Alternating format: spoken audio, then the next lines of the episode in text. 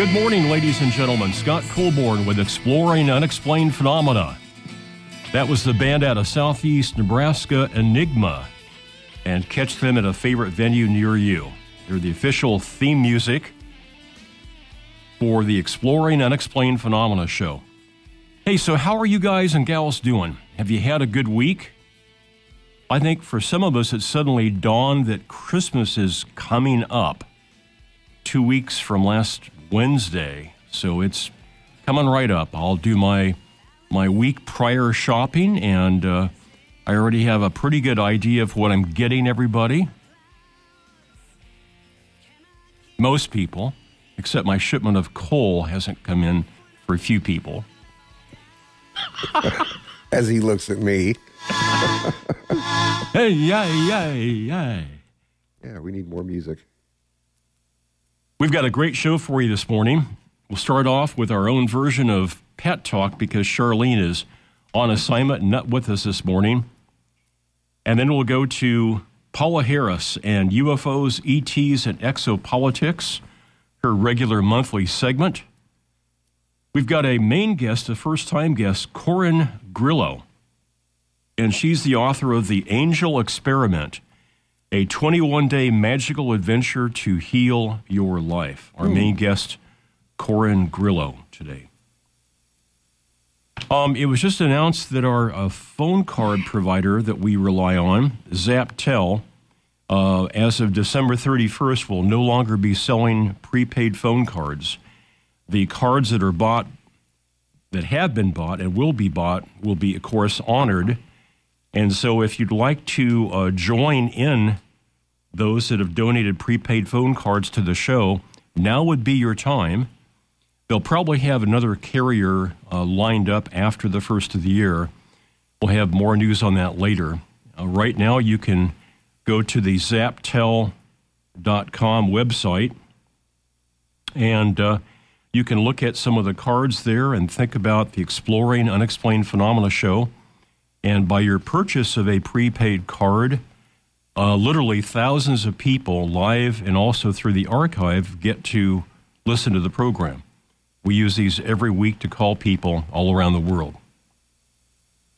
And let's see what else. I had something else I was going to bring up. Oh, yeah. So I felt like it was time for a change. So I had been wearing a goatee for a number of years. I shaved it off. So now I just have the mustache. I've told friends that I can never shave the mustache off because if you've ever saw blinds kind of go up on a window, you know, all the way from the bottom to the top, I think my, my lip would curl up without that, that mustache being there, kind of holding that down. So, uh, plus everybody needs a, a soup strainer, right? so yeah, it's it's a new look. Uh, some people have been shocked. Some people have been delighted. Some people have shaken their heads and walked away.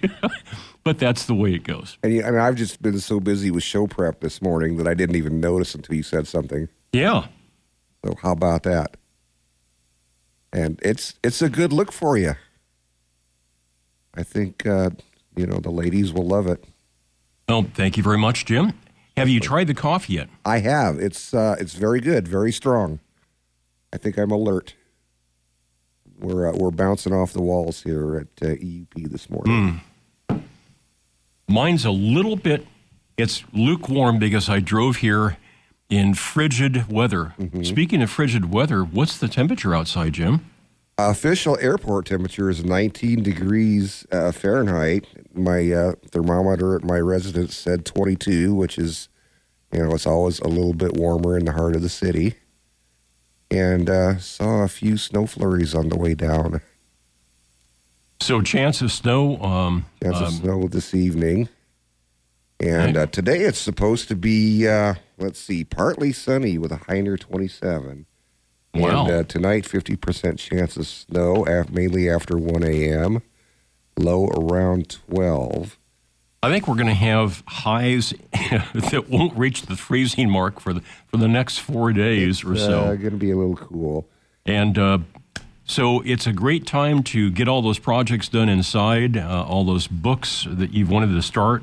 Jump into those, and uh, If you do have pets that are outside, be sure and provide them a place uh, of shelter, of warmth. And uh, if it's cold outside to you, it's cold outside for your pet. So, hey, speaking of which, uh, we are at the uh, official site for the Capital Humane Society. That's capitalhumanesociety.org.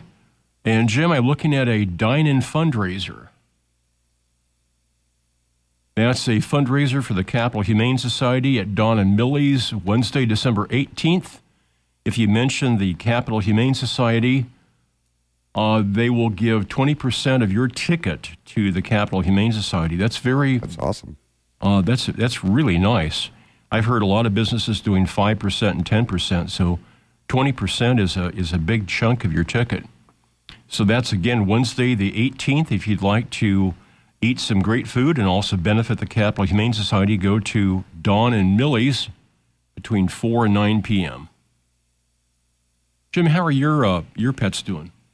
Oh well, my my uh, little Sally is spending more time in my lap because, uh, you know, of course, it's a little cold outside, and cats being basically warm weather creatures, uh, they enjoy hot weather, but they don't like the cold so much. Even though they have that fur coat, they're uh, they're actually uh, they evolved from primitive cats living in desert or arid climates.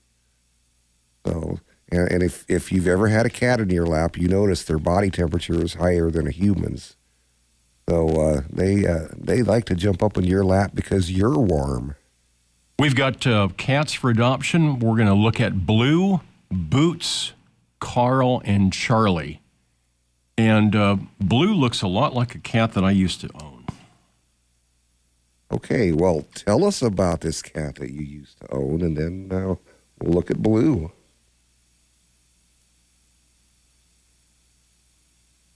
Okay. I'm looking for Blue on the page. There we go. Blue is a kitten. Awesome. Waiting for it to load here. And the picture's bigger. Look at that, right in your face. What a beautiful kitty.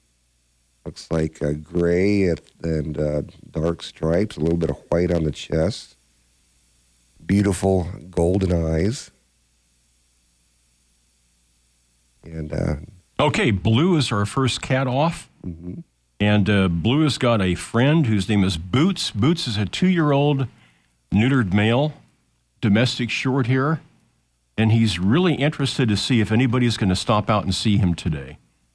And then we've got Jim Carl. Do you want to do Carl? Uh, I can do Carl. Carl's a black and white, uh, mostly black, actually, with uh, beautiful little white patches on his nose and snout and uh, on his chest. A two year old neutered male, domestic short hair.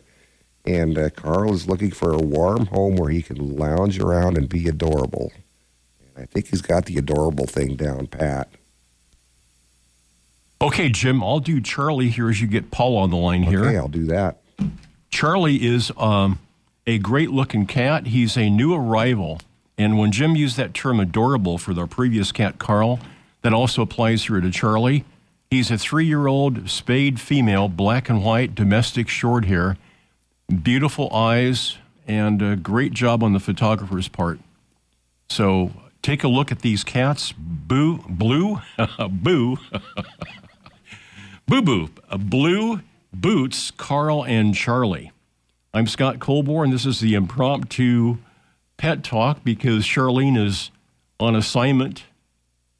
And uh, we've got dogs for adoption. There's a whole bunch of cool dogs here.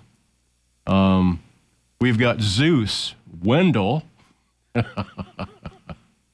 Weasel, Robin, Rex, Oliver, Joby, Jinx, Great pictures, by the way. You got to see the picture of Jinx.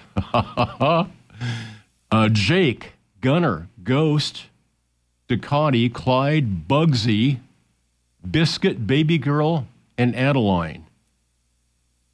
So, why don't you go to capitalhumanesociety.org and take a look at these great dogs for adoption? And they're open today and tomorrow. You can see uh, that you've heard about it here on the show. Stop out there during business hours and more information at capitalhumanesociety.org. Charlene rejoins us uh, next week. And I'm going to take a pause to take a sip of coffee.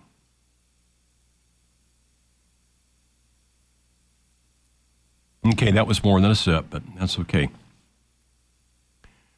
So we've uh, we've had a great week at Colbornville. Um, everything's proceeding towards the holidays. I've uh, been in contact with a lot of people. uh, I had uh, lined up some guests today and then inadvertently didn't carry them over to the master schedule. So, my apologies to Trish and Rob MacGregor, and we're going to have them on in February, lockdown and guaranteed. Uh, they've got a great book about phenomena, about all the changes that people are experiencing, and uh, we'll look forward to having them uh, in February. Uh, joining us now from, I believe, Boulder, Colorado, is our next segment guest. This is Paola Harris. Paola is a boots on the ground journalist, uh, well respected. She worked some years ago with the late Dr. J. Allen Hynek in the Center for UFO Studies. She's the founder of the Starworks USA UFO symposiums that take place every November in Laughlin, Nevada. And she's a good friend of mine. Paola, how are you? I'm doing well. How are you, Scott? Doing fantastic. Thank you. I shaved off my goatee so I look younger. I saw that. And uh, saw that. we'll we'll see how that goes. But uh, I've already noticed that when I walk outside, my chin is cold. yeah, well, sometimes we need to do some changes in the new year, and the new year is coming up. Yeah, that's that's right. Uh, so, uh, what have you been doing in the UFO arena? What what has really got you interested in the last thirty to sixty days, Paola? Well, the thing is, you know, there's some time now in this period of time that uh, you know is the holidays where I can read. So I've I've gotten at least four books that I want to read, and I've started reading them. You know that uh, yes, I'm boots on the ground, but I can't do a story unless I do the background of it. So I have uh, I've gotten two of Jacques Vallée's books. One of them called The Invisible College. Oh, great book! Uh, which mm-hmm. deals yeah, it deals with the paranormal, which you're so interested in. and uh, it, it starts out by saying that we don't have the tools to examine the UFO phenomenon unless we look at the dimensional problem w- uh, with it. You know, that you can have two people standing side by side, one sees something in the sky and the other one doesn't. And all these kinds of paranormal synchronicities that come with the life changing um, life changing sightings people have that changes their lives. And so the I I recommend the Invisible College to people that want to understand uh, the paranormal component to UFOs. And you know that's what Jacques Vallée is into. I mean that's you know people are he's very controversial in that he won't buy the the, the notion that it's just uh, aliens from another planet he thinks it's a manifestation of consciousness. So I'm reading that, and then I'm reading the Amicizia case, the friendship case in Italy, because in um, when I went to Chile in uh, in uh, two, in um, September, I interviewed the people from the Chilean uh, friendship case. Amicizia means friendship and the and and the friendship cases both in Italy in Pescara and in in 19, the one in Italy was 1956 and the one in Chile was in 1985 was a group of ET that looked like us that interacted with the, with some um, people that they had chosen. Mm-hmm. So since I went to Chile and interviewed the people involved there, I bought the Amicizia Case, the Friendship Case book uh, by Stefano Breccia, and I'm reading that. So I'm trying to piece together how these two cases could possibly coincide. Uh, interesting. Going back to that Invisible College book, there's quite a bit in there also by and about Dr. J. Allen Hynek. And Leo Sprinkle. Yeah, they were And they were Leo all Sprinkle, part of this. lives up in Wyoming. They were all part of this you- uh, informal group, uh, the Invisible College, that they were calling on other people from academia to to look at this, saying that there's there's a mystery going on. We should be curious. Ironically enough, the first picture, the picture in the in the book, is taken right here in Boulder, underneath the Flatirons. I'll be you darned. know, with uh, with Hal- Allen Hynek and Vallée and Sprinkle and uh, Claude Poher from the French um, uh, space agency, because there's space agency people in there too. Yeah, I, I've got I many think- fond memories of Dr. Leo Sprinkle, and uh, uh, I should get him back on the show here. I haven't talked to him in several years. He's he's well, getting you know, could we could we make uh, an agreement here? I'd like to call him for Christmas uh, and uh, and tell him I'm reading this. He's in it. Uh, so yeah, let's get in touch with him, both of us, because he was one of the pioneers, and he's still around. Yep, and he was uh, so interested in hearing about people's personal encounters. You know, we've got to tie uh, Paola to Dr. Leo Sprinkle from a case that happened in Ashland in 1967. Um, we just, I think, just had the uh, the uh, anniversary of that, where Patrolman Herb Schirmer was on patrol outside of Ashland, Nebraska, a small town about halfway between Lincoln and Omaha, and um, he uh, saw what he thought was a bright light and thought maybe there had been some sort of a crash off the road. Uh, and when he came back to the uh, station house, he noticed that he had um, a period of missing time. And he logged that in, and things started to surface uh, in terms of memory. And he actually met some visitors uh, that took him out of his uh, patrol car, took him on his ship. And so um, when this report got to Blue Book, they asked Dr. Leo Sprinkle to drive down from Laramie down to Boulder. And um, I think they drove out Patrolman Schirmer and his chief, but they met uh, Leo Sprinkle in Boulder and did a uh, psychological profile. And uh, I think they did a little bit of hypnosis also. Wow, how interesting. Maybe we could look into this because, you know, looking at these cases really helps us today. Yes. Paola, the, these friendship cases, it's so important for our listeners to hear about this term friendship because we've had better than 20 years of reports of, of um, gray aliens that are abducting people against their will and doing experiments on them. Uh, and I have wondered what about the rest of these reports from earlier when there were humanoid ETs that were walking among us. And so this is so important. Can you tell me a little bit more about the uh, case from Chile, 1985 86?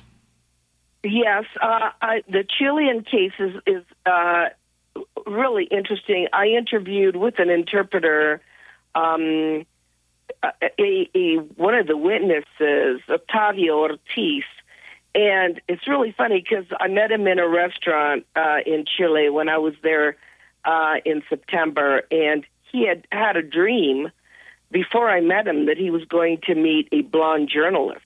and, and it was really funny when he came to the restaurant. He looked at me and he said, "I had a dream about you last night that you that I would meet you." And I thought, "Oh, this is strange." And then he told me that he and his family had been approached by a tall blonde uh, man who had very penetrating blue eyes. He said that the eyes were so penetrating that um, that he had to look the other way. And the man called himself Carl. And I said to him, "Oh, that sounds like a German name because we know the Germans had migrated to Latin America. And he said, yes, he did look like that. And what he wanted to say was that he looked very Nordic. And, and I said, and he came to your house, and he said yes, and he met my wife and children, and told me that he, they were not from here, that he was not from here, and that he was a scientist, and they were on the island of Chiloé, uh, off the coast of of Santiago, and that these these people, I'm going to call them space people, were scientists, and they were trying to fix the ozone layer of the Earth. I have all. Uh, the, I just transcribed the whole interview, so I could send it to you.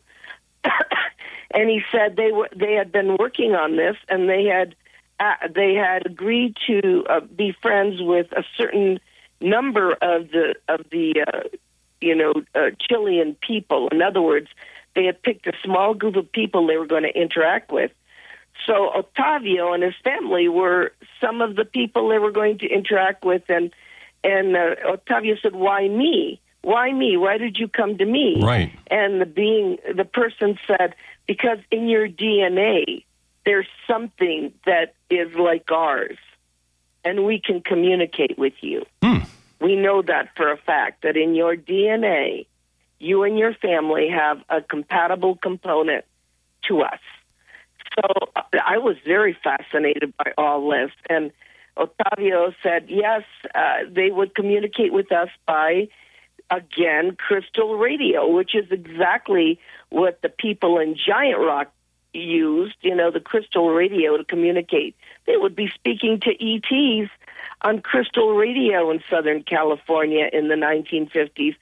And crystal radio also in Pescara, they used the radio transmission, a certain frequency. So they use crystal radios here and in Latin America. So that when these people would call them up, instead of using a phone, they do it like, you know, a shortwave radio. Mm-hmm. And so all of these components all fit in to the way that people used to communicate with human type ETs, which to me is fascinating. Uh, are the, to the best of your knowledge, are these beings, these uh, space people, are they still there? Yes, in Latin America, yes, they are. And uh, I talked to Octavio. I said, "Did you did you ever go to the island?" He goes, "They asked me to come with my family twice." He said, "I went to the uh, I sold everything. I went with my family to the ferry boat to go to the island." He said, "I changed my mind." And I said, "Why'd you do that?" He said, "Because it was too much of a chance to take." Mm-hmm. Oh, twice he tried to he, he did it and twice he changed his mind. He said my wife is very angry at me because she would have loved to go. They spoke to my wife and children. They considered it a very very normal. And he said, but I wasn't willing to give up my whole life. He said, I, I used, to, but he got to the point where they sold everything and then went to the, you know, the ferry boat to go across to the island.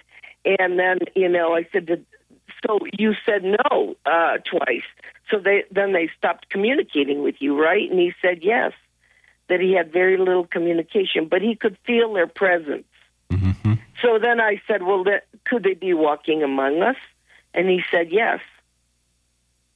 Now that was something So that Ruth real Montgomery postulated many years ago that we had these uh, space people that were actually living here and walking among us.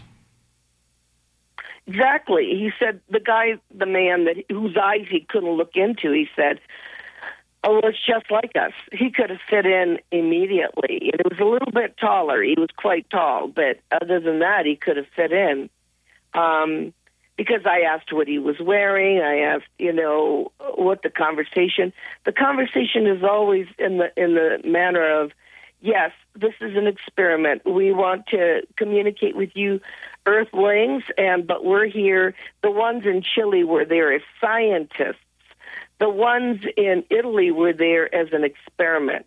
In other words, they actually did live among the people, ate they were vegetarian. They ate the food of the people. They stayed in a in a castle named Rocca Pia in Italy, uh, and they were they were seen by there's pictures of them.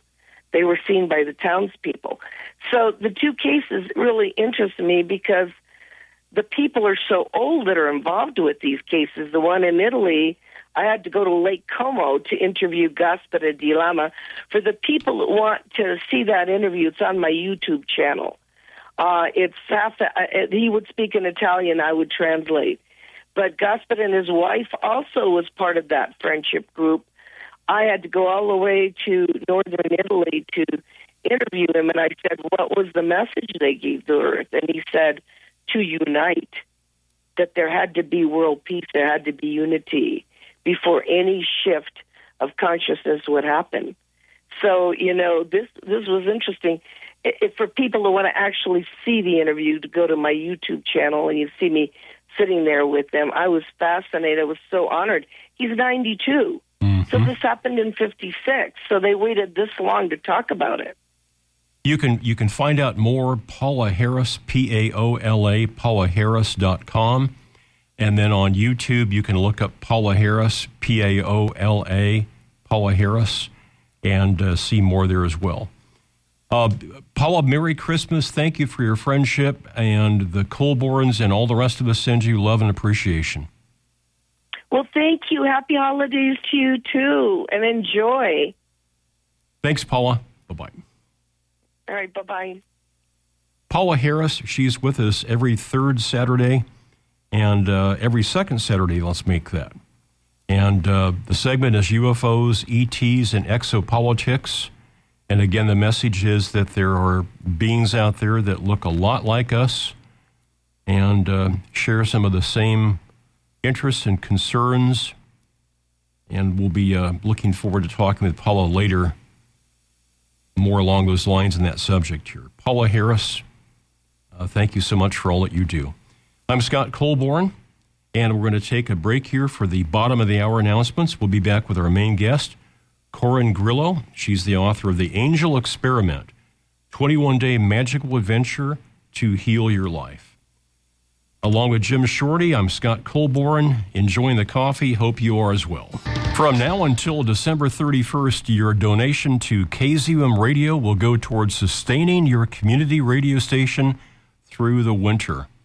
Uh, thank you gifts are available as we look towards 2020 uh, help set KZUM up for success. You can make a contribution online at kzum.org.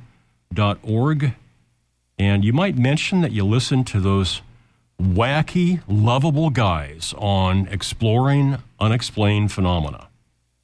That was inclusive, Jim. Was, yeah, that wacky and lovable. I like yeah. that. Wildly, weirdly wonderful. Yes, that's us. Our next guest is a first time guest. Corin Grillo is the author of The Angel Experiment, a 21 day magical adventure to heal your life. She's the founder of the Angel Alchemy Academy. She has a background as a trained psychotherapist, an angel channel, healer, and teacher. She's helped thousands of people from all over the world. She lives in Northern California and um, the website that we will give out periodically during the broadcast is Corin Grillo, uh, C O R I N G R I L L O dot com. Corin, welcome to the broadcast. How are you? Oh, I'm doing great. Thank you for uh, for letting me be here. This is wonderful. Now, uh, is it Corin? Am I pronouncing your first name correctly? Uh, Corinne. Corinne. Thank you. Mm-hmm. Uh, Corinne, what, what got you started in the idea of um, helping others? Uh, obviously, that was a profession as a psychotherapist. What, what got you motivated? Um, you know, I, I feel like I've always been one of those people that it just enjoys talking to people one on one. And I remember even in college in the early years sitting with a friend on a couch and and having such a great time talking to her about her life and me thinking, wow, gosh, it'd be if only I could get paid just talking to people. And back then I didn't have the imagination to think of therapy, you know. Um, so so I've always kind of been into uh, supporting people, but also uh, my own history, my own past was a pretty intense childhood, a pretty intense early life. So I think when uh, some of us, when we go through a lot of a lot of a lot of weirdness growing up. Uh, mm-hmm. There's uh, there's something inside of us that does want to help and reach out and help others that may be suffering. I've said many times on the broadcast, uh, Corinne, that a person who is a wounded healer, in my estimation, is much more valuable than a person who has never experienced heights or depths uh, and pontificates from a sort of ivory tower. Uh, oh, interesting. Yes. There are a number of spiritual teachers that have written great treatises that have never really uh, gotten down and gotten their shirt sleeves rolled up and been in the depth of the human condition. Uh, there are others, of course, that have. And so I really value people like yourself that have gone through a tumultuous past and now can reach out and help other people. As a little girl, did you ever have an experience that you can look back on and say to yourself, that was uh, that was weird. That was unusual. That was unexplained. In other words, did you did you have any contact with angels or, or deities when when you were a little girl?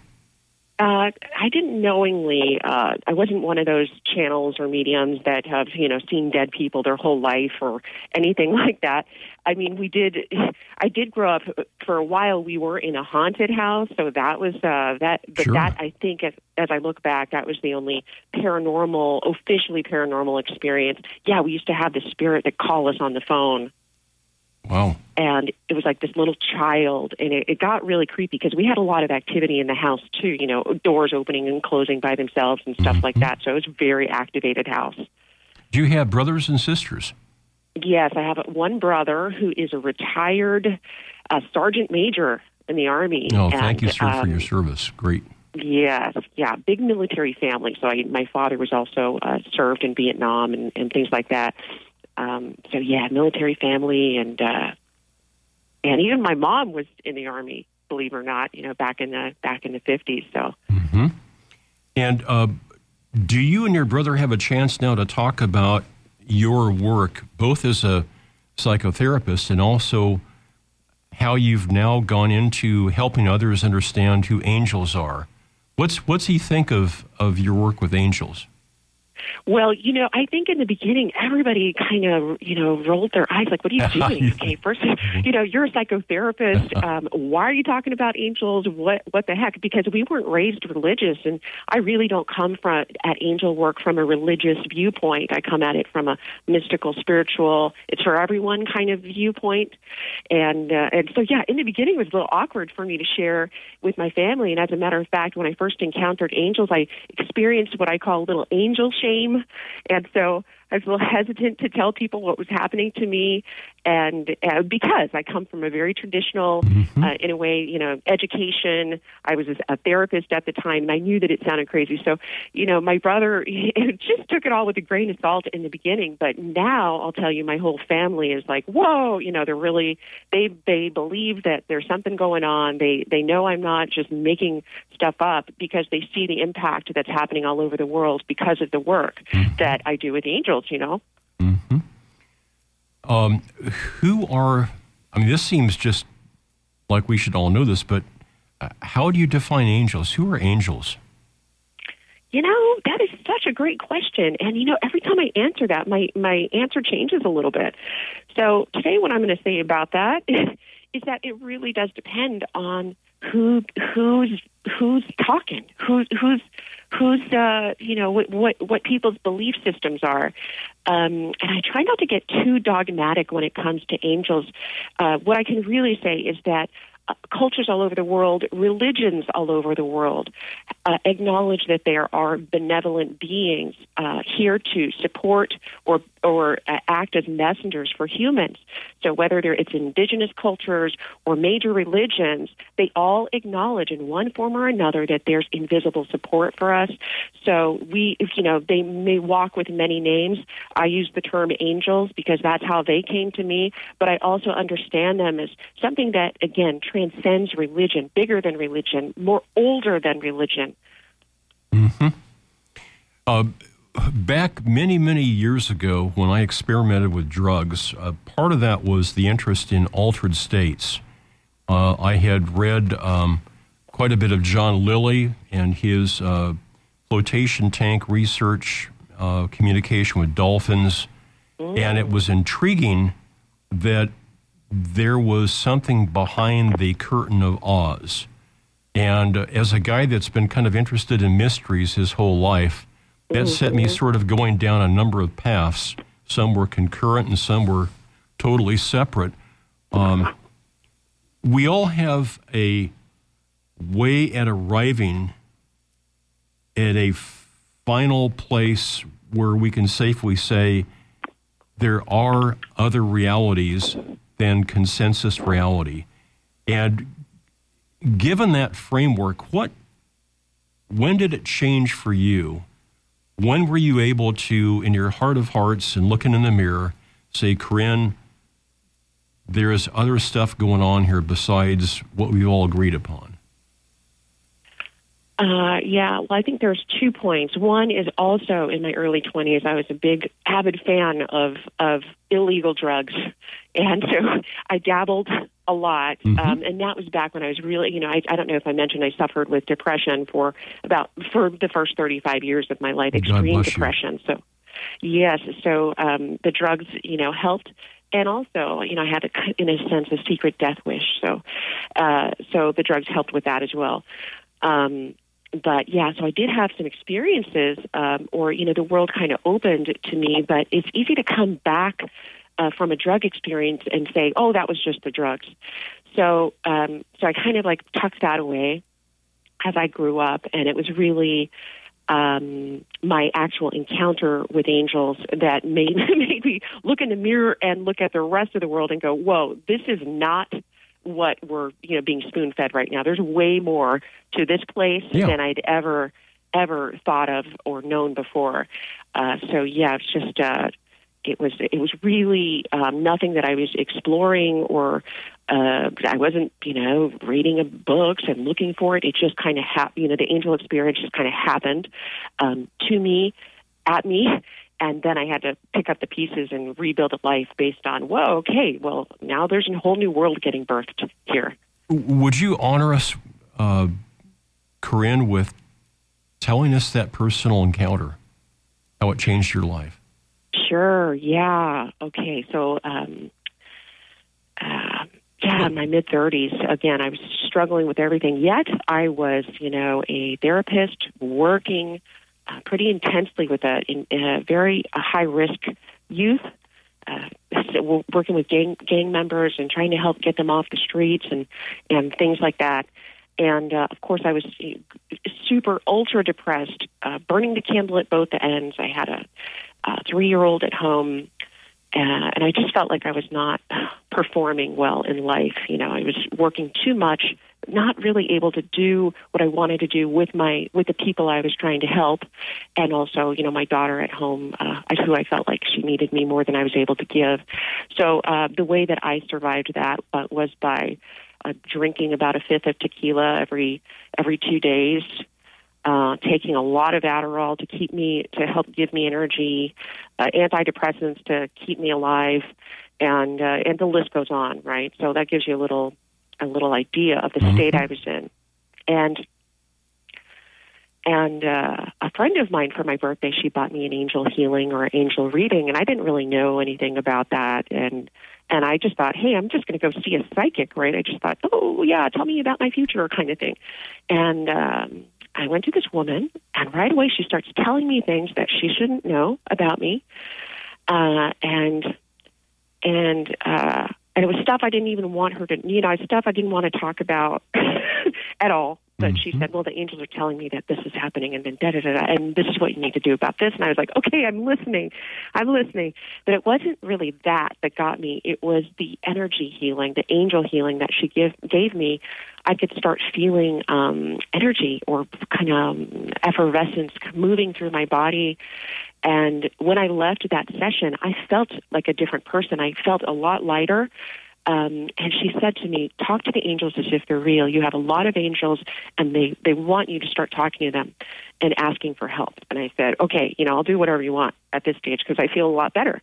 So that's what I did, and uh, really automatically, it's almost immediately, these uh, synchronicities started happening. So I would be driving in a car and okay, angels, I'm listening. Sh- are you real? You know, show me a sign. And you know, I remember a laundry laundry truck driving right by, right that second, with uh, angel wings on it. It was like Angels Laundry Service, or something like that. Um, and I had a lot of these instances happening. Not only that, but I started feeling lighter and lighter in my body. So it was like this joy started happening, like my heart started lightening up. But uh, it was, it, but all of it was like, okay, again, I am a rational person and, you know, psychotherapy, grounded human. So I'm still like, there's this shadow of a doubt, like, okay, well, maybe that's all a coincidence kind of thing. Um, but they were fly- seriously synchronicities were flying at me. And it was like I was in communication with something um, that was very magical. so it was about three days into this. I was driving through one of the ghettos of Los Angeles, going to my client's house. If you're familiar with Los Angeles, I was driving through Pacoima, and uh, and uh, as I was driving, a bird fell from the sky and landed right in front of my car. So I hit the brakes and I drove slowly around the bird, and I just couldn't even believe like it was so such a weird feeling to see a bird just drop from the sky and like make you break, you know, on on on the street. So mm-hmm. I had to look and see what the heck happened, and it was a, a bird about pigeon size. I mean, I'm no bird expert, so I don't know the what kind of bird it was. It was about mm-hmm. pigeon size, and uh, and it was um, it looked like one of the wings were totally mangled, and it was pushing itself up with the other wing and uh, trying to put itself up, but it was kind of scooting around, and I just didn't think uh, obviously that wasn't going to work based on what his his broken wing looked like. So I had this like intense love and compassion uh, start pouring through me for this bird, and I felt horrible that uh, I, I I didn't know what to do for you know I'm not a bird expert again, um, I'm not a medic for animals, and I was in the ghetto, which is not a safe place to get out of the car and try and, you know, help and help a wounded animal. So I called on the angels instead. I'd, you know, use my new trick that I'd been partying with the last couple of days, and I said, "Hey, angels, please help this bird, take it out of its suffering." And I felt so bad that I couldn't actually get out of the car and help it. So I kept driving slowly, sending it prayers and good juju. And as I looked in the rearview mirror, I kept, you know, sending it blessings and as best I could. You know, I didn't know what I was doing back then. I was just, you know, winging winging it, quote unquote. And I look in the mirror and I see the body of this bird start kind of shimmying a little bit on the ground. So I stopped the car because it something I just felt like something weird was happening. So I keep watching it. And as I watch it, a tiny bird from the body of that bird jumps up and flies away just a healthy little bird flies away from the body of that bird. Then a second one flies up from the body of that bird, flies away, and then a third one that's a little darker and a little smaller than the other two um, jump up from the body of that bird and fly away. And what was left on the ground was nothing. So I didn't know what to make of that, but I'll tell you what I did. I got out of the dang car because it didn't matter if it was a dangerous neighborhood. I had to go check it out. And so I checked it out, and um, there was nothing, nothing left on the ground. The the bird had transformed in front of my eyes into three healthy birds, flew away, and I was left there with just no explanation. And um, the it's not just that, but the energy that I experienced, the mm-hmm. the presence was extremely powerful. I don't have many words for it, but it was just like a, a love explosion, a heart explosion, um, and I knew that I had just witnessed uh, something big, and that moment really changed my life. A late friend of mine would have turned your experience in initiation. Mm-hmm. How does that how that does is, that feel when you when you think about it in that term? Well, that is definitely one way to look at it, especially when I look at the ordeal of life that I went through in mm-hmm. order to in order to um, kind of create an opening for something like that, uh, yeah, it, it, definitely was an initiation and did initiate a, a whole new uh, life for me. So that was definitely the first miracle that I witnessed, and that was to begin a series of miracles. And actually, it's been now about 10 years.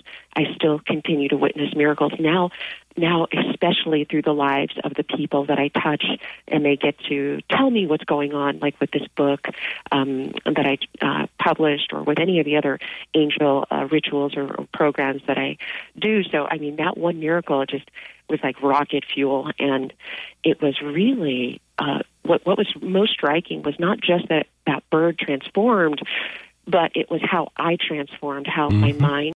Looking forward to my life, and life at, at that stage started becoming a magical playground. Uh, this is Corin Grillo. She's the author of The Angel Experiment, a 21 day magical adventure to heal your life. Her website is Corin, C O R I N, Grillo, G R I L L O dot com. You know, we've we've been doing the show here, uh, Corin, for uh, 35 years now, and we've had a lot of people that have, in ways similar and dissimilar, talked about a revelatory, personal, peak, extraordinary experience, and how for a while it felt like they were operating with their feet in two different places. Uh, did it kind of feel like that for you? Was there a, I mean, did you at that instant say, okay, I'm going to, you know, I'm going to change and give up some bad habits and adopt some new things? There was probably a pull from the old as well as this wonderment and amazement in this this calling from the new. Did it feel like that for you? You had feet in two different places? yes, but I feel like the biggest way it manifested was like one foot in the rational world and the other foot yeah. in the ir- the ir- irrational, magical world. The extraordinary and, world, yeah. Yeah, extraordinary. And me rectifying those at, at the time that appeared to be opposites. Mm-hmm. Um, and that was an illusion. It took me some time to integrate uh, both of those worlds and and my identity essentially in those worlds um, and and how I'm going to approach life, how I'm going to approach my practice. And you know, one of the bad habits I was doing was just doing traditional therapy for my clients as opposed to including spiritual healing. Right, so I was resistant to you know that was a separate world, like my mm-hmm. little secret kind of thing. Um, but uh, eventually I just had to burst burst through and start owning it and coming out of the angel closet a little bit because uh, that's the work that was really transforming my life. But before yeah, I take the top of the hour break, maybe you could speak to. Um, you know, I know a number of um, doctors, psychiatrists, mental health professionals. Uh, many of them are listening right now, uh, and they have expressed at least some of them privately to me reservations about being too public about their own experiences for a fear that might jeopardize their yeah. their uh, profession, yeah. the quote unquote integrity they they feel that they're given by other people in their field. Could you could you speak to them for just a minute or two and talk to them about how you how you moved from you know just the facts, traditional therapy, to the new Corin Grillo? Yeah, mean, it took some time because uh, as a as a you know as a psychotherapist, I know that you know if I'm telling my friends about hey I saw a bird divide into three, they you know put me on antipsychotics and hospitalize me, right? Just keep me on watch for a while. So it, it, it, it, yeah, I was up against what many of the people that you're describing were up against, which is, you know, I have a license and and I don't want to blow it and I want to be respected and I spend tens of thousands of dollars with this education. I don't want to flush it away, but the pull inside of me uh, eventually outweighed the fear. And so I started coming out of that closet a little bit, claiming uh, the truth of my experience, claiming the truth of this new energy uh, healing that was happening through me, and and I mean I didn't I wasn't asking for it; it was just happening. And when I started owning it in my practice, that's when my business actually started exploding. So little did I know, people are are super hungry for the truth, for the spirituality, for for anything, for the irrational, um, because they want to heal, and they and I feel like all of us um, all of us professionals have to kind of jump off the ledge sometimes between, you know, what the old world is trying to tell us we should be and what the new world is is calling for us to become. And uh, and I just said, there's been nothing but blessings. Those people who used to ridicule me and judge me are now calling me. How did you do that with your How did you do that with your business? What's going on? Oh my God, I see the impact you're having. How are you doing it? And what I tell them is like, I did it by telling the truth. That's how I did it. Mm and they are still calling me. still. We're going to take the top of the hour break. Uh, Corin, I've got some Jack Reacher coffee in my coffee cup, and uh, you can refill whatever beverage that you're. Uh, I don't know if you're a coffee or a tea drinker or. I'm drinking coffee too, so that's a great idea. Okay, and it's it's great to have you with us. Uh, this will be a short break. We'll be back with more conversation. Scott Colborn with Exploring Unexplained Phenomena. First time guest Corin Grillo is with us. And uh, folks, from my own personal experience, I can speak out to a number of people that are listening live and, and later through the archive. Many of us have had personal peak experiences, extraordinary experiences that cause us to reflect and to, to shift, then we have to integrate those experiences in our lives, which sometimes means giving up some of the old to embrace and receive some of the new. Uh, Corin, could you uh, perhaps, if it's appropriate for you, could you comment on that? Some of the things that you gave up that no longer worked for you to receive some of the things now that you're that you're enjoying. Yes. yeah. I, I, How about that fifth of tequila? Huh? Did that? that probably had to go. Yeah. And what was interesting is that it kind of naturally um, started dissolving. You know, it's like your cravings. My cravings started uh, dissolving for those kinds of things, and really was coming from a place of self punishment. And so, when you're done punishing yourself, mm-hmm. uh, some of these vices and things can sometimes naturally fall away. And I, I'm always shocked at, um, especially with even you know the people um, that I've been working with over the years. Uh, um, how sometimes you know they they have similar experiences where once they find love, like that deep, uh, uh, permeating uh, soul level love, and their heart is open again, that some of these behaviors naturally fall away.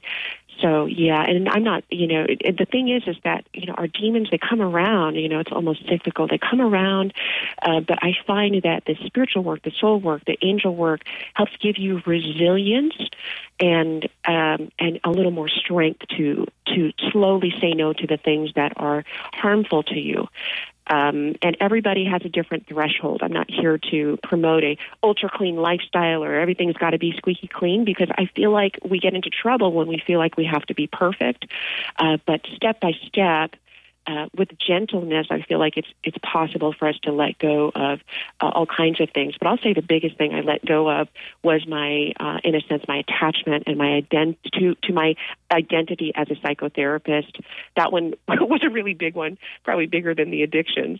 Um, but uh, but yeah, so you're you're right. You do have to. Uh, for me, it was just letting go of. Um, uh, this deep need for self destruction. That was that was a big one. Mm-hmm. There's also the sense too of wonderment that that one is embarking on this adventure. There was a, a zest, a feeling of uh, let's get on with this. You know, I and almost an eagerness.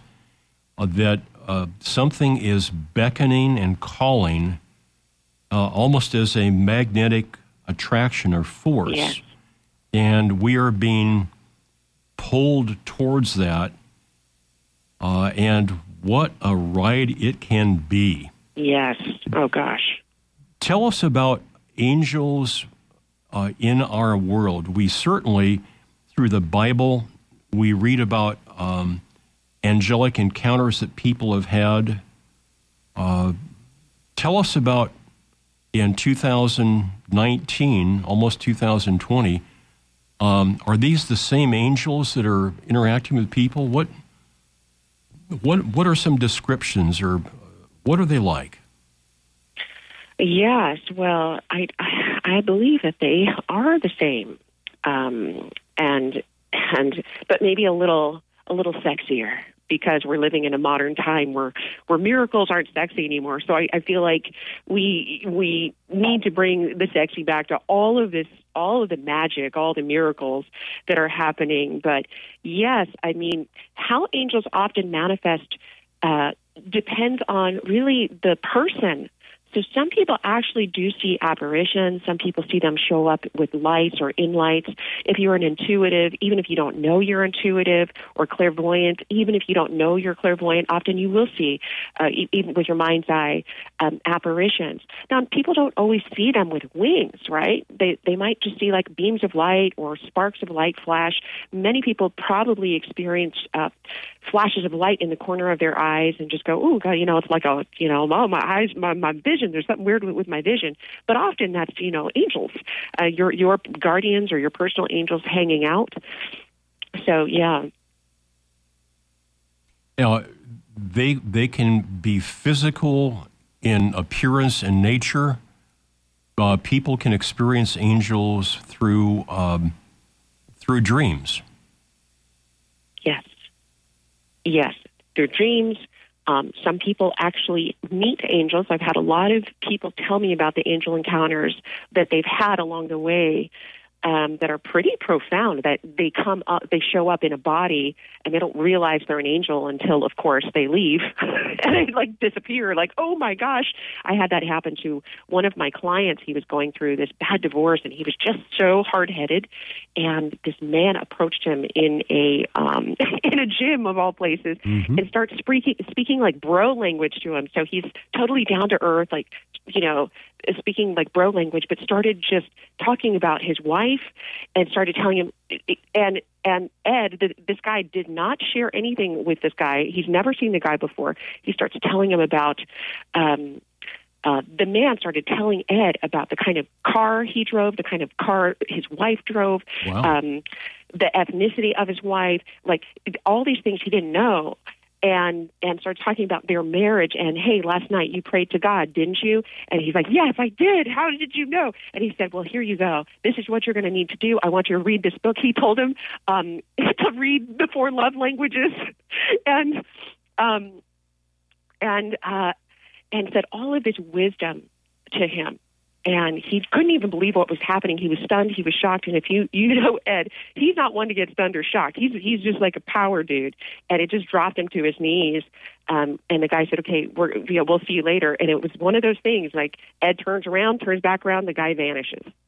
So they can show up as real people. Uh, it may be through a synchronicity, uh, a more than casual coincidence. Something may be going on that suddenly uh, your radar goes, "Bingo! This is this is extra special. This is extraordinary." And so they can they can work through synchronicity. Uh, Major, yes, major. And I think part of our task as uh, as rational humans mhm. is to ir- irrationalize a little bit and to step out of the the thinking of oh that's just a coincidence and start entertaining the possibility that that was not just a coincidence that was a communication by by spirit and that you're getting support in different ways and many of us just need to make a little small mind shift to start paying attention to the support that happens to you for the day, the, the nice, kind things, the, the beautiful coincidences of support that happen Um, but yeah, you start adding up that those synchronicities, and they start v- building an extremely compelling picture. The uh, the nature of our existence is that miracles are natural. To not have miracles would be unnatural. Oh, and I love that. C.S. Lewis said it uh, really well, uh, and I'm paraphrasing very loosely what, what he said, but it's something that we really should expect because they're all around us. And Corin, one of the things that I sense from you from our short conversation is that you have learned to trust your inner guidance. Yes. And there are so many people that are listening now and then uh, later on, on the archive that are just waking up to that. Uh, could you spend maybe a moment or two and talk about how they can go about learning how to trust that guidance and that inner voice again? Yes. Okay. I'll tell you. Uh, and I'm so glad you're mentioning this because we all have a voice inside of us right now that is trying to set us free. And we often dismiss that as an ir- irrational whisper um, irrational voice. I don't have time. I don't have money. I can never pull that off. And there's only one way that we can be liberated, and it's by listening to that voice because no one's going to hand it to us on a platter. And I didn't have that voice. I was not in tune with that voice until post angel experience. And and then all of a sudden I could hear this other positive, this other, uh, this other voice that was like, you know, subtle still, but hmm, what if I did go and learn more about angels. Is that a possibility? Even though I'm a therapist, is would that even okay? It's irrational for me to even invest in learning more about angels because I'm never going to do anything with it. But I feel this pull towards it, and um, and that and when you feel a magnetic pull, like what you were talking about earlier, Scott, you have a not just a right but an obligation to follow that pull because sometimes that pull will lead you beyond just in service to yourself. It could lead you towards a path of serving uh, broader audiences. In my case, it this whimsical angel thing eventually led me to teaching internationally thousands and thousands of people about how to talk and open up their lives to spirit. And so that's what I'm saying. That that little voice that ob- is an obligation. There's only one way to learn how to trust it. It's to take that scary road um, where it's trying to lead you and leap off, be willing to fail, be willing to just you know put you know go put your head down on the gauntlet throw everything down and and hope for the best. For me, I did not trust myself first. I trusted the angels first. Again, I witnessed a miracle so that I know anything's possible. And with that framework, I was able to say, "Oh, I don't know if I can do this, but I trust in you, so help me." And then step by step was supported every time I made a power move in a certain direction that was the opposite of my conditioning, right? So, uh, mm-hmm. uh, so often our intuition are leading you into interesting territories. Sometimes you haven't even seen anyone else take this journey, take this path, but uh, it's really about knowing that you're supported by angels, by spirit, whatever your belief system is, Jesus, God, doesn't matter who, as long as you're connecting to something bigger. And if you don't trust yourself, trust something bigger. And now, over time, I've learned to trust my intuition because I've done it so much that I know if I'm kind of uh, super afraid, super terrorized, and excited at the same time, that's probably the path to take. Mm-hmm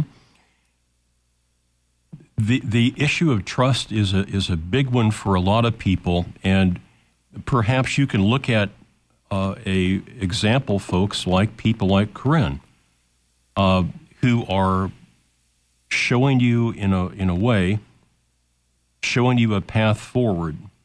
That when you do trust this guidance, this is what may result in ways that are appropriate for each one of you uh, I met some spiritual teachers back in the 80s, Corin, that talked about spending time in prayer and meditation and then uh, learning how to trust again by doing stuff like, okay, um,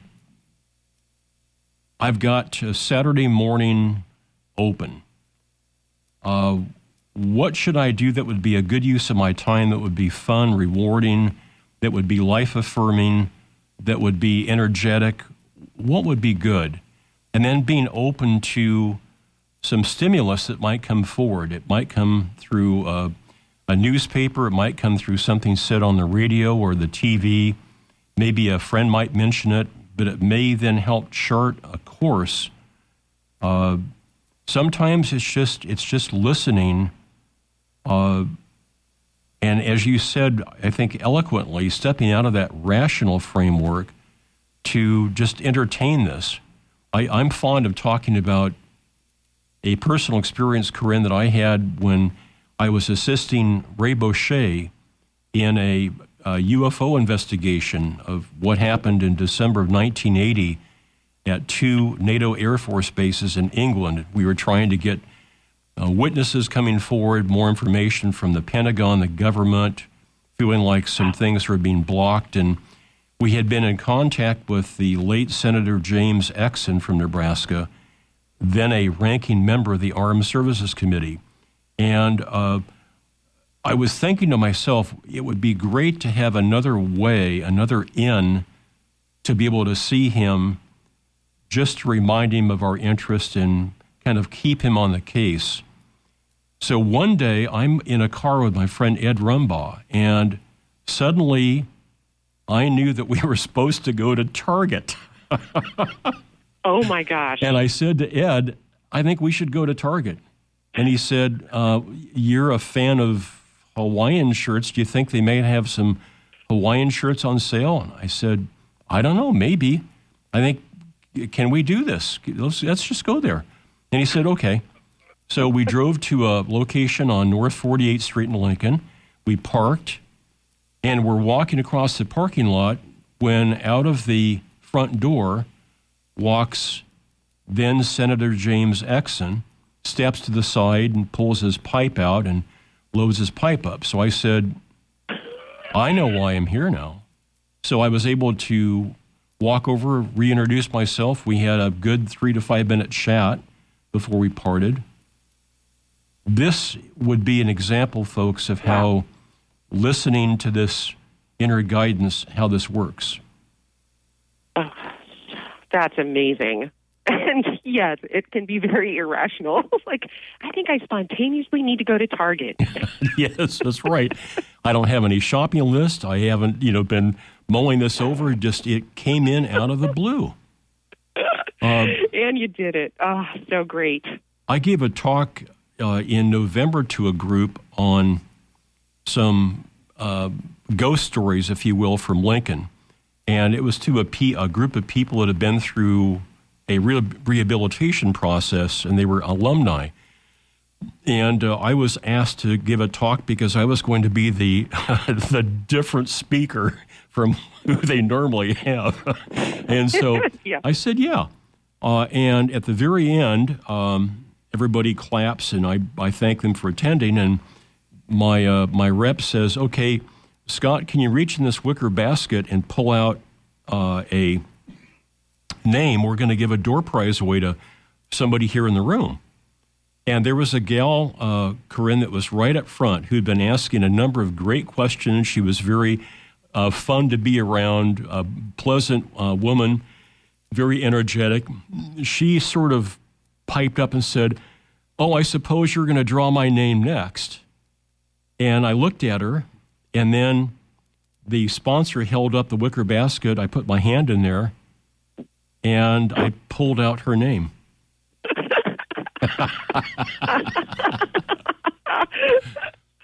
oh my goodness. So yeah. great. So, uh, this, folks, me, me saying, uh, sharing these two stories doesn't make me special. What, what I intend for these is to have you look at me as an example, Corin as an example of what starts to happen when you start to listen. And Jesus in the Bible said it eloquently. He said, You know, whatever I do, so shall you and more. So you have this ability. Uh, just just listen, and there's there's some magical adventures that await people, isn't there, Corin? Oh yeah, so much so, and I just never would have guessed. But yeah, it's absolutely uh, real.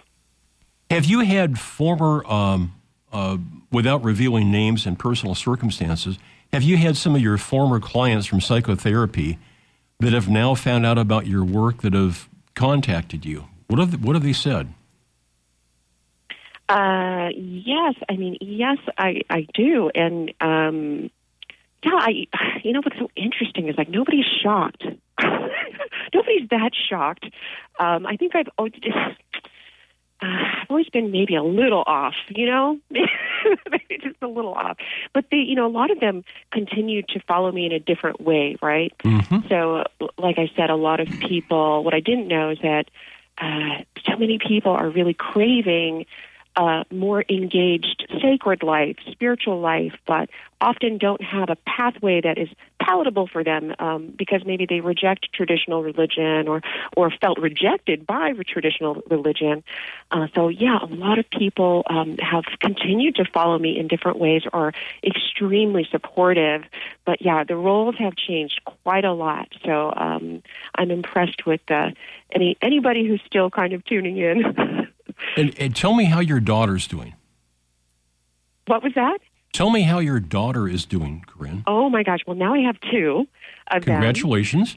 Yeah, yeah. So my my uh my daughter's now she's 14, and then I have an eight year old, and they are just they're just beautiful. They're sweet, and the oldest is just independent and gets on my nerve with her four, with her 14 year old self. Uh, Oh, yeah. But she's yeah, you know, she's great though. So they're they're you know they're really beautiful kids and and happy, and you know we're just crossing our fingers we get through the teen years. Okay, you know. Doing a lot of prayer for that. I, I posted on my, my Facebook page a Saturday Night Live skit from a year ago where um, there's a couple of folks, fairly famous actor and actresses, that are uh, reminiscing on a couch about, yeah, this is the best Christmas ever. And they kind of are thinking about what's led up to that moment on the couch. It's just, I guarantee you, folks, that if you look at this, you're going to see part of yourselves in there. You're going to see the the uh, the uh, couple relaxing and then thinking they're going to a moment of just rest and and being comfortable with each other, and then suddenly. There's the sound of glass breaking, and one of the kids saying, "Mom, he hit me." it brings up so much of our, our personal stuff. Yeah, these these kids can be uh, tremendous tremendous teachers. Now, Corin, yes, wh- when I tremendous features and tremendous triggers. when I come back from our bottom of the hour break, this will be a little bit longer. So if you need to to use the restroom, this will be a good time. I purposely stayed away from digging into the book, but now I want to kind of focus on the subtitle, which is a 21 day magical adventure to heal your life. And when we come back, can you tell us more about this invitation that you're making to people? Oh, of course. Yeah, I'd love to. This is Corin Grillo, and C O R I N G R I L L O dot com is her website. She's the author of this brand new book that has this gorgeous front cover The Angel Experiment, a 21 day magical adventure to heal your life. Stay tuned. Right after this, we'll come back and we'll, we'll talk about this experiment that you can also jump into. And stay tuned at 12 noon for Beta Radio. I'm Scott Colborn. and You're listening to Exploring Unexplained Phenomena with my buddy Jim. We're enjoying Jack Reacher coffee. And yes, it's plenty strong enough. It's cold out of Lincoln today. It'll be cold for the next three or four days. So if you've got pets outside, make sure that they're going to be warm and have uh, water that isn't frozen. Take care of the pets and take care of yourselves. Our special guest is Corin Grillo. She's the author of The Angel Experiment, a 21 day magical adventure to heal your life. And now, uh, Corin, if we can, let's talk about this invitation that you're making to people. Yes, I, I'd love to. And I love that you're calling it an invitation because it very much is. Mm-hmm. And it's it's also something that for those people that want to be quote unquote scientific, they can do this. They can be scientific. Yes, absolutely. I, I thought, uh, you know, with, with the work that I do, um, it's always about having your own experience. I, I don't want people to just believe in angels based on what I say. I I want people to have their own experience with them, but the best way to do that is to treat it like an experiment. Say, well, okay, maybe I believe, maybe I don't, but let's see what happens. So that's what this 21 day experiment is about. Um, can you pick one of the days that maybe uh, I know I've got one, which would be the, I think it's day 18, the one with Raphael. Uh huh. Um, tell us about what each day is like. What what are people being asked to do? Yes. So um, so essentially, each day I sat with the angels and. Uh, how they originally brought through this information and brought through these days was the concept of we want we have we have some gifts that we want to give you that we want to give people. And we're going to give you 21 gifts. And and so I would sit down every day and ask her okay what's today's gift? So you know day 1 is the gift of miracles and so what essentially what the angels or what this what the days do is that it opens up with an invocation um, essentially like a prayer, a little bit different. And it's so miracles with Archangel Michael and Archangel Metatron. And so what happened was these two angels, you know, come in, you do an invocation, and then I walk you through the steps of a meditation, a healing, an activation to help really open up your energy field to be able to experience miracles. Um, if you recall the the first energy healing that I had, the angel healing that I had, part of uh, the magic that happened there was that uh, of, from the healing work, it was really she detoxified my energy field. The angels detoxified my energy field so I could open up to the magical world. So that's very important to the, in the work that I do. It's not just about prayer; it's also about the energetics behind what we're doing and and helping people detoxify. So each day will either connect you with something beautiful or or it'll help you take take detox from something that's kind of yucky. Maybe it's previous trauma or worry uh, or grief or or whatever it is. So each day kind of builds upon the next. And the the the flow, if if it if you will, the the course of the 21 days, was there any planning or editing, or is this is this how it came out from from them to you? Yeah, no, this is this is uh, and uh, this is this is day by day what they wanted. I even remember I don't know why maybe I was traumatized by by this, but I remember deliberating with them uh, about we were getting towards the end and and they still had not given the people the gift of forgiveness and I was like, well, what about forgiveness? Shouldn't we do forgiveness? And I just got a, such a strong no. And I remember just being like, what kind of angels are you? Don't want to give the gift of forgiveness. Like I, you know, I was getting all judgy with them. So yeah, but I didn't include it because essentially all the work that I do is is theirs. You know, we're collaborators, and and uh, and so I wanted wanted it to be pure. Um, for for what I received for them, but uh, yeah, each day builds on the next, and it is uh, in its orig- original form. Do you have a, a handy there by your elbow, uh, Corin, a copy of your book? Uh, yes, I do. Could you open to to the uh, day eighteen? And would day you 18. would you bless us with reading this message from um, Archangel Uriel and Archangel Raphael? Oh, sure. The bottom I'd of page one thirty eight. Okay, let's see here. What this what this day is about is divine health, and uh, I pray for a member of my family, as many people um, in the audience can also pray and hold up uh, a member of their family, a loved one, uh, friends, etc.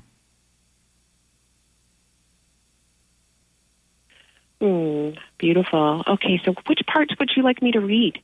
Uh, specifically? Uh, the channel message that starts with Dear Ones. Okay, that sounds wonderful. Okay, here we go.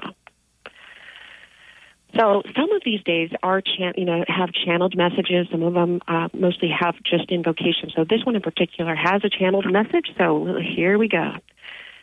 Today, we see your perfection.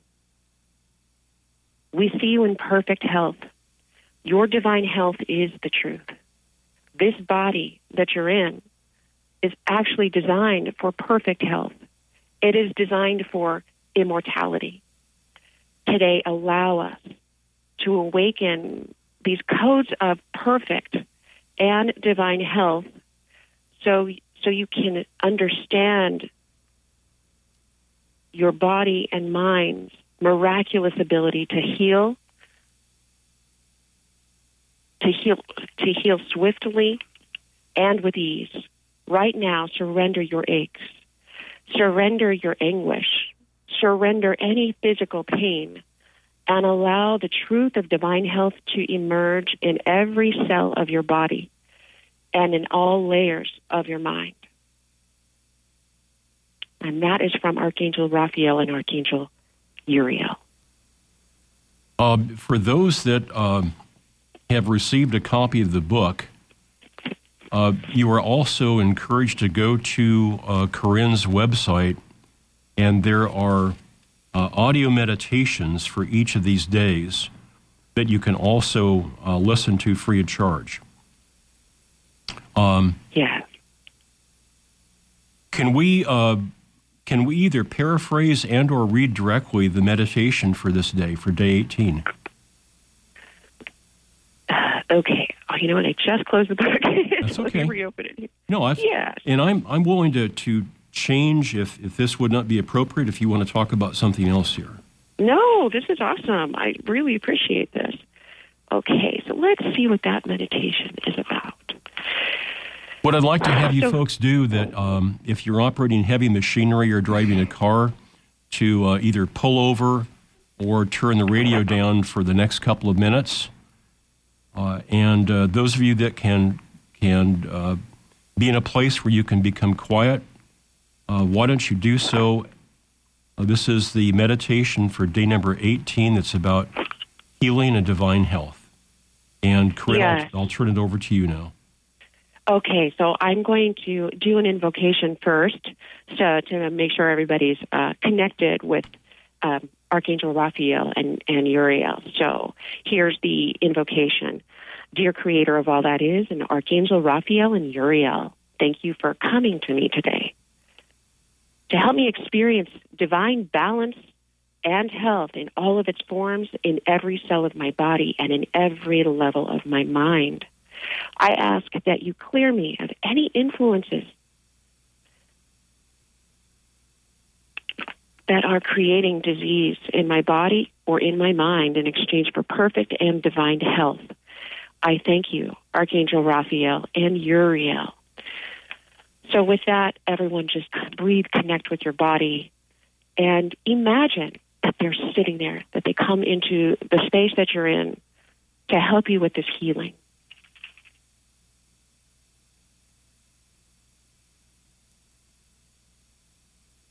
Imagine that these beautiful doctors, these celestial doctors, begin to touch certain points of your body that need the most support. So if you have aches, pains, or if you're noticing anything in your body that feels uncomfortable right now, just imagine that they're right there, giving you warmth and actually making that physical connection, touching those parts of your body. It's really important that you breathe. So go ahead and take a few breaths.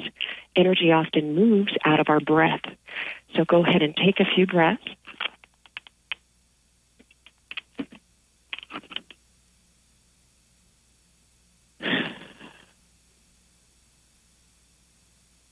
And you can some people feel see or just imagine that this is happening. So if you can't see it it's fine. Just imagine that it's happening. Um, some of you may actually be feeling the energy move already. So just pay attention to even the subtle shifts that happen.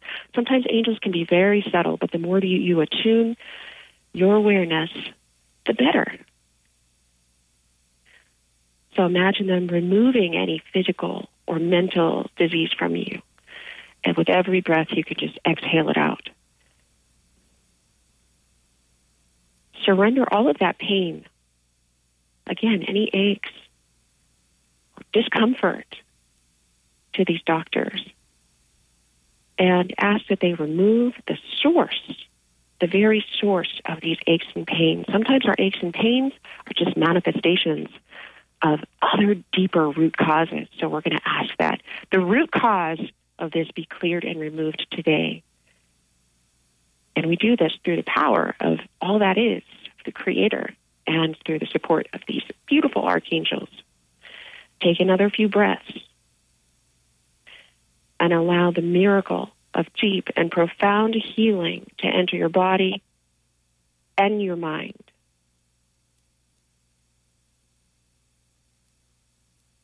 And right now you can even ask out loud and you can say this, take take this pain from me, take this discomfort from me. And now out loud you can ask for perfect and divine health now. Continuing to breathe and when you feel like this work is done, I want you to really feel how your body feels. You may feel a little lighter, a little uh, more hopeful. You may even be physically feel physically lighter. Uh, you may notice uh, energy moving or some shifts happening in your body. Sometimes people experience like bubbles running up and down their legs or their arms. That's usually a sign that the energy is moving. So you just stay in con- contem- contemplation. And even though we're going to close down this meditation, I want you to take today to stay in communication with these archangels, with Archangel uh, Raphael and with Archangel Uriel, and continue to ask them to heal your body and to remind your body of how to fulfill its perfect and divine health.